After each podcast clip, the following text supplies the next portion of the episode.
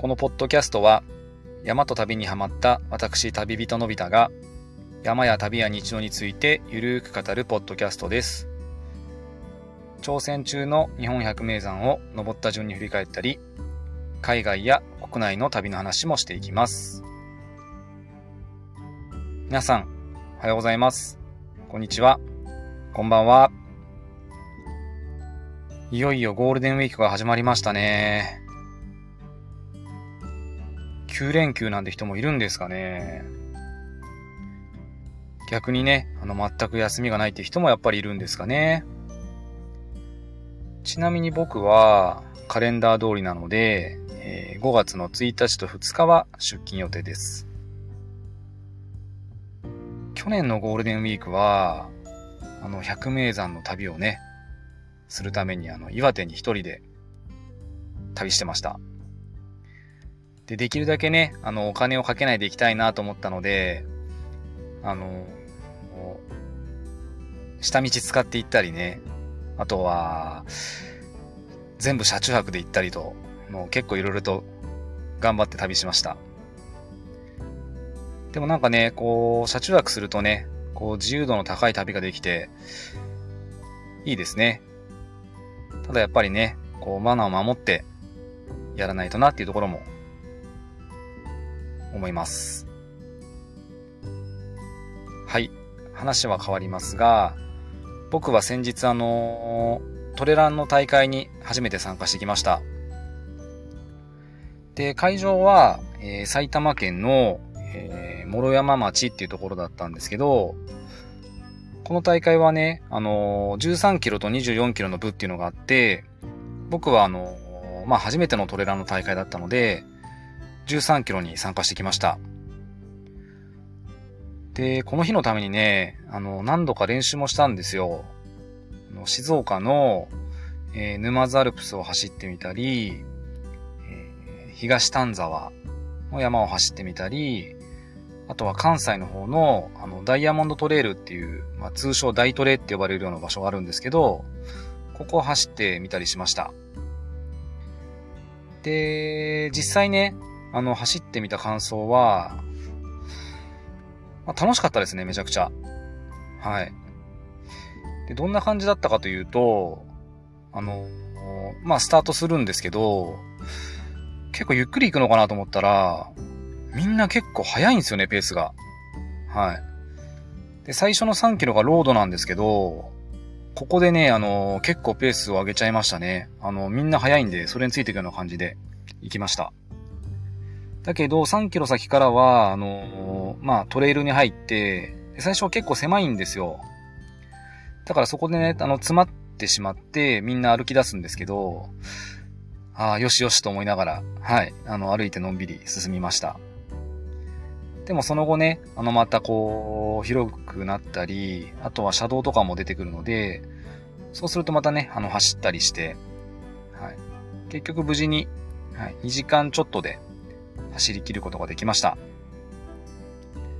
でね、あの、この大会であの、印象的だったのが、エイドって呼ばれるこう、なんていうのかな、こう補給所みたいなところがあるんですけど、あの、このた、あの、僕の13キロでは3箇所あって、でね、飲み物だと、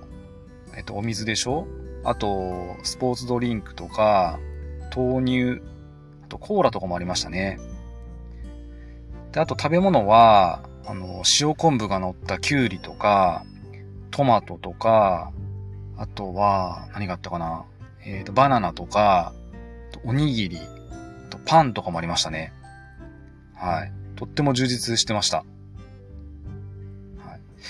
で、走ってみたね、あの、コースとかも、あの、まあ、あの、4月だったんですけど、4月だったというか、今も4月か。あの、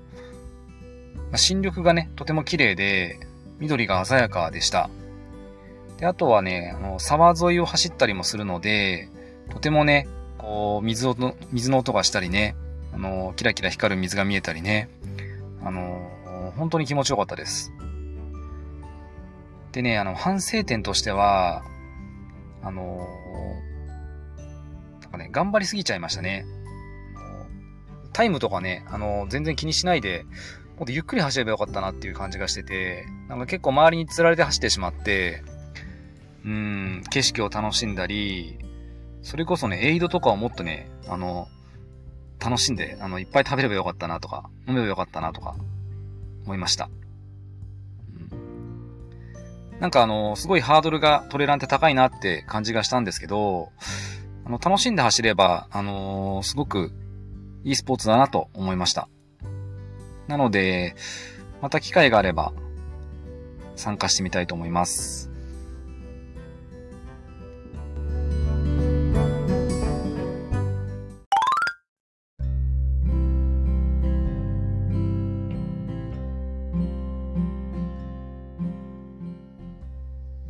今回の山旅は、日本百名山11座目となる雲取山です。東京に住んでる皆さん、雲取山って知ってますか？雲取山はね、東京都のね、最高峰なんですよ。で、お山の概要はというと、えー、雲取山は、えー、東京、埼玉、山梨の県境に位置していて、標高は2017メートル。東京都で2000メートルを超えるのは、このお山だけなんですよね。で、僕はね、あの、見てないんですけど、あの、少し前までね、今もなのかな、あの、人気があった、あの、鬼滅の刃の、の炭治郎と禰豆子の出身地として、この雲取山、一時期話題になって、あの、まあ、聖地巡礼じゃないんだけど、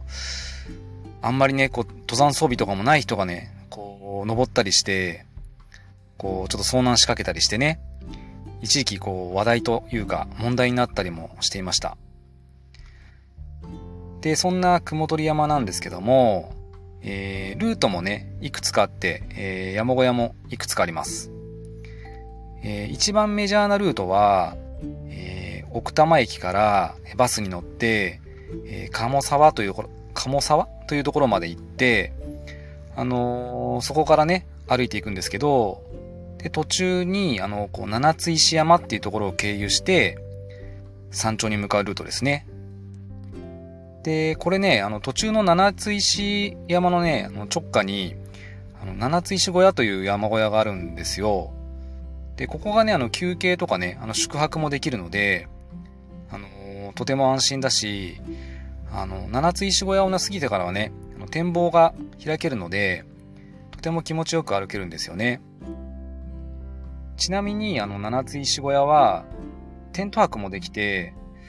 僕はね、あのー、ここのテント場に3回泊まっています。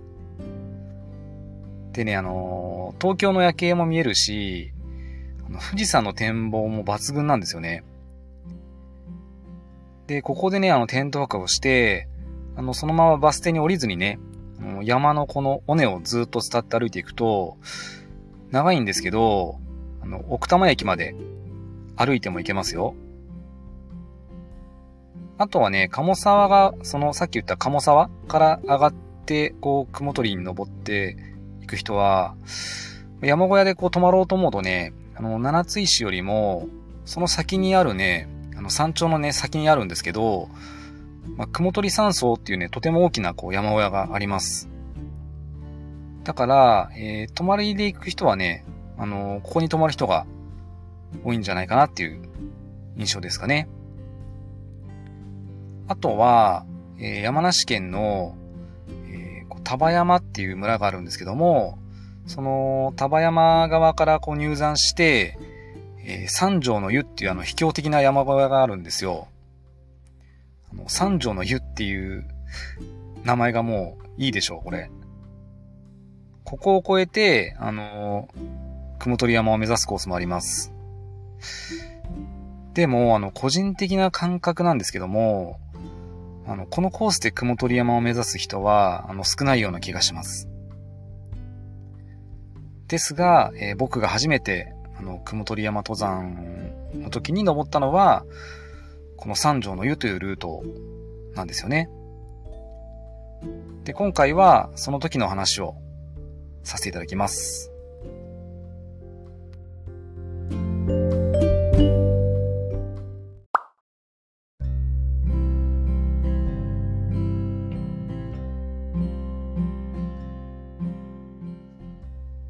僕が初めて雲取山を目指したのは2015年の12月でした。スタート地点に選んだのは、えー、道の駅丹波山です。で1泊2日するのであの一応事前にね道の駅の方に電話をして、あの山に1泊するので、あの車を止めておいてもいいかっていう確認をしたところ、あのー、奥の方で良ければね、いいですよってことで、快く了解いただけました。まあ、でもこれあの2015年の話なので、あのー、もしあのこのポッドキャスト聞かれてあの行く方がいればあの事前に確認はされた方がいいかと思います。でこの時のあの、まあ、コースタイムというかが、えー、三条の湯までが約5時間でねそこでテントを張るのに多分1時間ぐらいそしてそこから雲取の山頂まで行って、えー、小屋に戻るまでで5時間。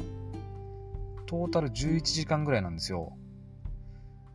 でね、当時の僕にとっては、あの、すごい長い工程だし、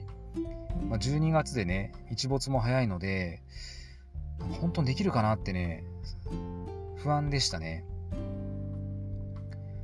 で、そうなるとやっぱり、あのまあ、単純に早く出るしかないなってことになるんですよね。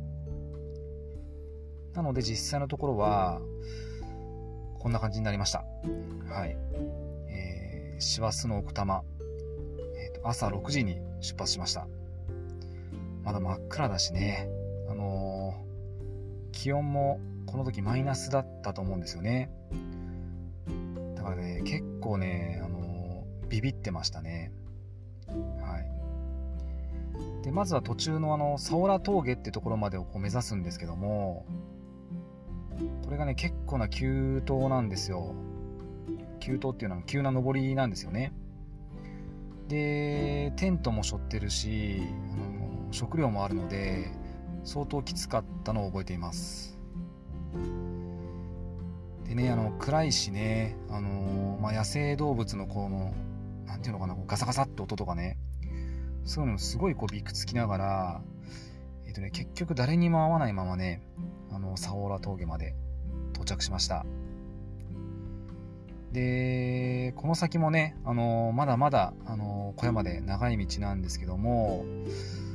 とにかくね、不安とね、なんかね、恐怖も湧き上がってきたんですよね。なんか誰にも会わないし、うん、なんかこのまま今日誰も会わないんじゃないかなとか、本当にこんな山奥に山小屋があるのかなとか、あとはね、あの、こう奥多摩って熊とかも出るので、で、なんかね、あの、奥多摩の熊は冬眠しないとかって聞くんですよ。で、ここで会ったらね、誰もいないし、あの、死ぬんじゃないかなとかね、いろんなことが不安になってきましたね。まあそんな気持ちの中、あのまあ、ドキドキしながら進むんですけど、なんとかね、あのスタートからこう4時間弱で、あの三条の湯に到着しました。で、三条の湯が見えた時はね、もうね、心底ね、ほっとしましたね。はい。そして、え、ー、と、受付をしたんですけど、この時あのー、今日初めて人と喋って、なんかね、人と喋るってこんなに安心するんだなってこう思いました。で、あのー、小屋からね、あのテント場はあの50メートルぐらい下ったとこにあるんですよね。なので、あの、そこまで下ってテントを設営したんですけど、この時点でね、テントはね、僕の一針だけだったんですよ。からこれもちょっと不安でしたね。で、えー、荷物を軽くして、いざ、雲取山頂を目指そうと、あのー、したんですけど、まあ、あのー、三条の湯の前で、こう、おじさんに声をかけられたんですよ。あの、ずいぶん早くから来てね、来てるねって、今から山頂行くの？って言われて、まあ、僕もね、あの、はい、今から行ってきますって言って、で、その人にね、あの、これから登られるんですか？って聞いたら、あの、どうやらね、そのおじさんは、あの、え、ー、と、登山者じゃなくて、あの山小屋のね、ご主人だったみたいで、あの、今からね、あの、鹿を取りに行くんだよっていうふうに言ってて、あの、まあ、なんていうのかな、こう、鹿ってこう、山ではね、結構こう、山をこう壊してる、生態系を壊してるというのかな。ちょっと僕も詳しくないんでわからないんですけど、あのー、まあ捕獲のね、対象になってるんですよね。はい。そんな鹿をあの取りに行くっていう、こう、ところだったみたいで、もしね、あのー、鹿が取れたら、あの今夜食べさせてやるからなっていうふうに言われたんですよね。はい。で、あ、わかりましたみたいな感じで、まあ、そこで、そこでというか山小屋の前で僕あの別れて、僕は一人で山頂に向かいました。で、このルートはね、あの、視界が開ける箇所がね、ほとんどなくて、正直あんまりこう、面白くないなっていうのは、こう、感じましたね。はい。でもまあ、黙々と登りました。で、あのー、山頂少し下のね、あの三条だるみっていうところがあるんですけど、そこまで来ると、あのー、雪も少しずつ出てきましたね。そしてあのさらに登っていくとあの展望が開けてきていよいよあの雲取山2017メートルの頂に立ちました。で山頂はねあの避難小屋があるんですけど大きな。その裏はねもう雪でいっぱいでしたね。はいで景色はあの少し曇ってたんだけどあの富士山がはっきりと見えて、えー、大菩薩やねあの南アルプスの山々も見えて素晴らしい景色でした。はい、でそんな景色を堪能して、えー、またねあの三女の湯三女の湯へとあの下山を開始し始めたんですけど、あのー、まあ、山頂と、あのー、山小屋のね中間あたりで、山小屋のおじさんに出会いましたでねまだねその時はねあの鹿は取れてなかったみたいですね。僕は結局、えー、予定より早く無事にね、えー、3時頃ですか、あの山小屋に戻ってこれました。でね、あのテント場に戻ってみると、あのー、朝はね、僕の一針だけだったんですけど、10針ぐらいに増えていて、とてもほっとしましたね。はい。で、えー、いよいよ、あの、お待ちかねの温泉なんですよね。はい。三女の湯っていうぐらいですから、はい、温泉があるんです。でね、あの山でね、お風呂に入れるっていうのはね、本当に贅沢なんですよ。はい。あのー、山小屋って基本的にはお風呂とかないので、宿泊してもね、みんなあの汗かいたまま寝るんですけど、この山小屋では、あのー、まあ、温泉に入れたんでね、本当にさっぱりしましたね。で、12月でね、まあ寒いしね、あのー、標高も高いので、まあ、冷えた体が本当にポカポカになりました。自然の恵みに感謝ですよね。で、その後ね、あのー、まあ、闇の時間がこう訪れるわけなんですけど、まあ、あのー、テントワークの場合はね、基本、まあ、テントのところで食事をするっていうのが、どこの山小屋も一般的なんですけど、えっと、今もどうかはわからないですけど、あの三女の湯はね、あのー、テントワークなんですけど、あの食堂を使わせてもらえるんですよ。これが本当に嬉しくて、あの薪ストーブでね、あのポカポカの食堂で自炊ができるんですよね。で、この時僕はね、あのー、まあ、定番になっちゃうんですけど、キムチ鍋を作ってビールと一緒に、はい、いただきました。で、山小屋の中でね、あの他の登山者の方といろいろ話してあの食事をしてたんですけども、まあ、もう辺りも真っ暗なんですけど、あのもうドサドサって音がしてね、なんだろうと思うと、あの、親父さんが帰ってきたんですよね。で、その手にはね、あの、捕らえたばかりの鹿がいました。結構ね、あの、もうさばいてはいたんだけど、結構な大きな塊の状態を見せていただいたのであのとても驚きましたね。はい。そしてあの約束したからご馳走するよと言ってねあのその場でこうさらにさばいて、えー、カツにしてくれたんですよね。であの鹿活なんて僕人生で生まれた生まれて初めての経験であの先ほどまで生きていた鹿なんで、まあ、臭みもなくてね本当に美味しかったです。あとね、まあ、それと同時にね、あのー、まあ、さっきまで生きていた鹿をいただくっていうことでうーんなんかこういろんな感情があったんですけど、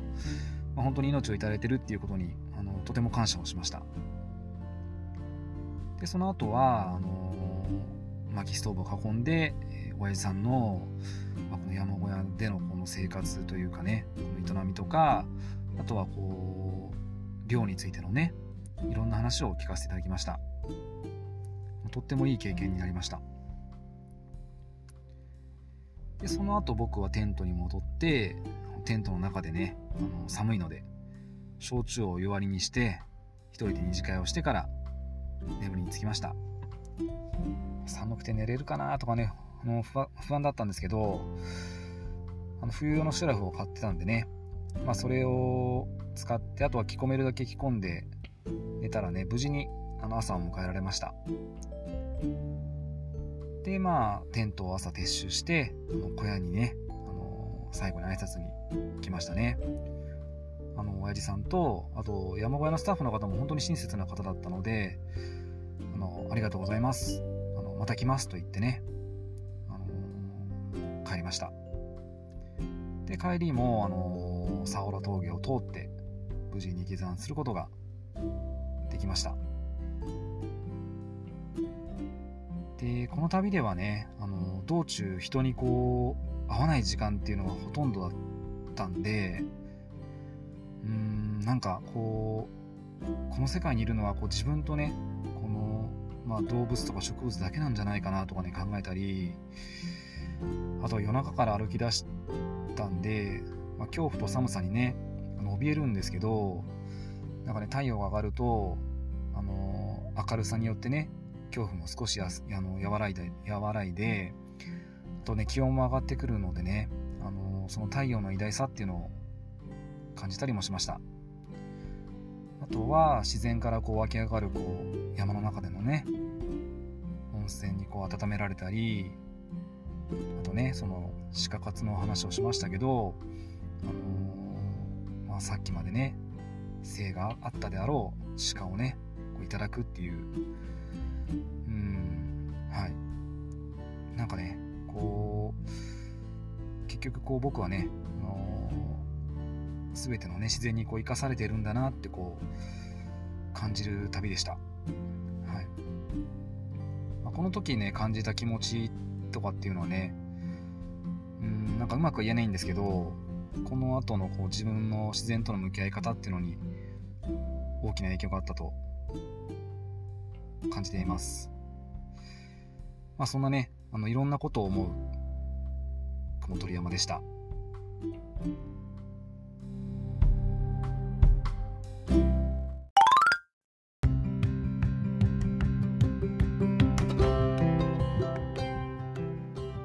今回のエピソードは以上となります。なんか今回ね、あのー、話が結構とっちらかってて、うーん、うまく話せなかったんですけど、まあ、いつもうまく話せてないんですけど、まあ、とにかくね、あのこの旅では、うん、この自分の弱さとかね、あと自分のちっちゃさとかを感じたり、あと逆にね、自然の大きさとか、あとは偉大さとかをね、感じる、うん、自分の中でも思い出に残る山旅でしたね。で、その数年後にね、あのー、やっぱりもう一回三女の湯に行きました。で、その時も、あのー、暖かいね、温泉に癒されて、と小屋の中でね、の食事をして、のんびり過ごして、うん、僕の中でこう三女の湯は何度も何度も裁縫したい山小屋ですかね。あとは、えー、雲取山はね、標高が2017メートルなので、あの2017年にね、登るって人がめちゃくちゃ多かったんですよ。で、僕もその一人で、あのー、行こう行こうと思ってなかなか行かなくて、結局ね、あの、大晦日に駆け込みで登りましたね。はい。で、その時は、あのー、三条の湯ではなくて、えー、七つ石小屋でね、テント泊をしたんですけど、あの、このね、あの七つ石小屋もね、本当に素敵な山山小屋なんで、あの、興味がある方は、ぜひ行ってみてください。まあ、近くてね、遠い奥多摩、はい、本当に素晴らしいところなので、ね、東京の方は一度は行ってみてください。あと、今回の、あのー、エピソードでお話した、えー、山旅の記録はね、あのー、今回のエピソードの概要欄に貼っておきますので、よければ覗いてみてください。そこにね、その時のあの、鹿活の写真とかも載っていますので、はい。で、山と旅と僕では、えー、SNS もやっていますので、えー、フォローや番組への感想やメッセージをいただけると嬉しいです。で次回の山旅は、えー、奥秩父の名峰、えー、金峰山と水垣山を1泊2日のテント泊で巡る山旅です。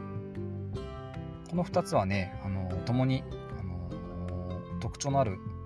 岩が名物なお山ですよ。最後までお聴きいただきましてありがとうございます。また次回のエピソードでお会いしましょう。それでは、さようなら。